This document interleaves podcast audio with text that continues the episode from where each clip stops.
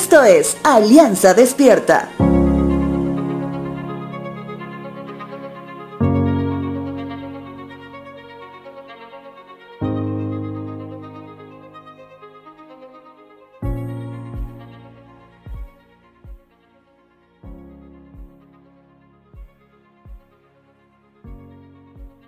Si hoy te pregunto, ¿eres libre?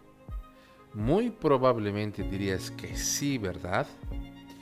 Sin embargo, tal vez la definición de libertad que tú manejas no es la misma que estoy pensando, más allá de la propia palabra en su significado literal.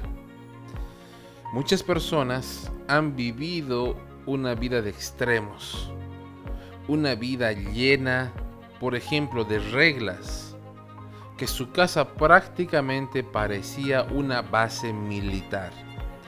Pero también están las personas que han crecido en hogares extremadamente permisivos, que los han llevado a ser personas con un cúmulo de errores propios de la adolescencia y juventud. Te hablo de esto el día de hoy, porque si hablamos de la libertad que tenemos por medio de Cristo, es una muy diferente a la que el mundo está acostumbrado. Gálatas capítulo 5 verso 1 dice lo siguiente. Cristo nos libertó para que vivamos en libertad.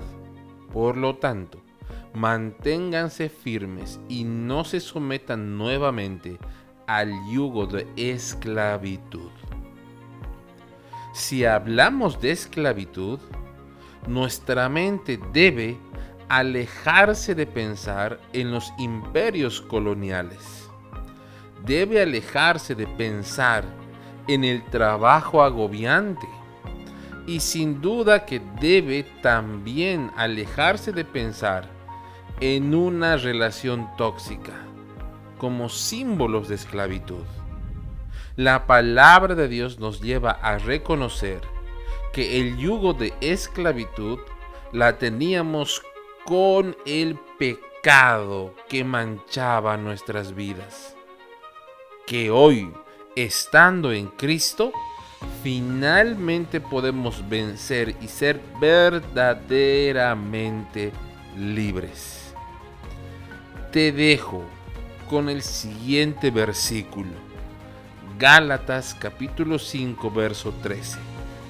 Les hablo así hermanos, porque ustedes han sido llamados a ser libres.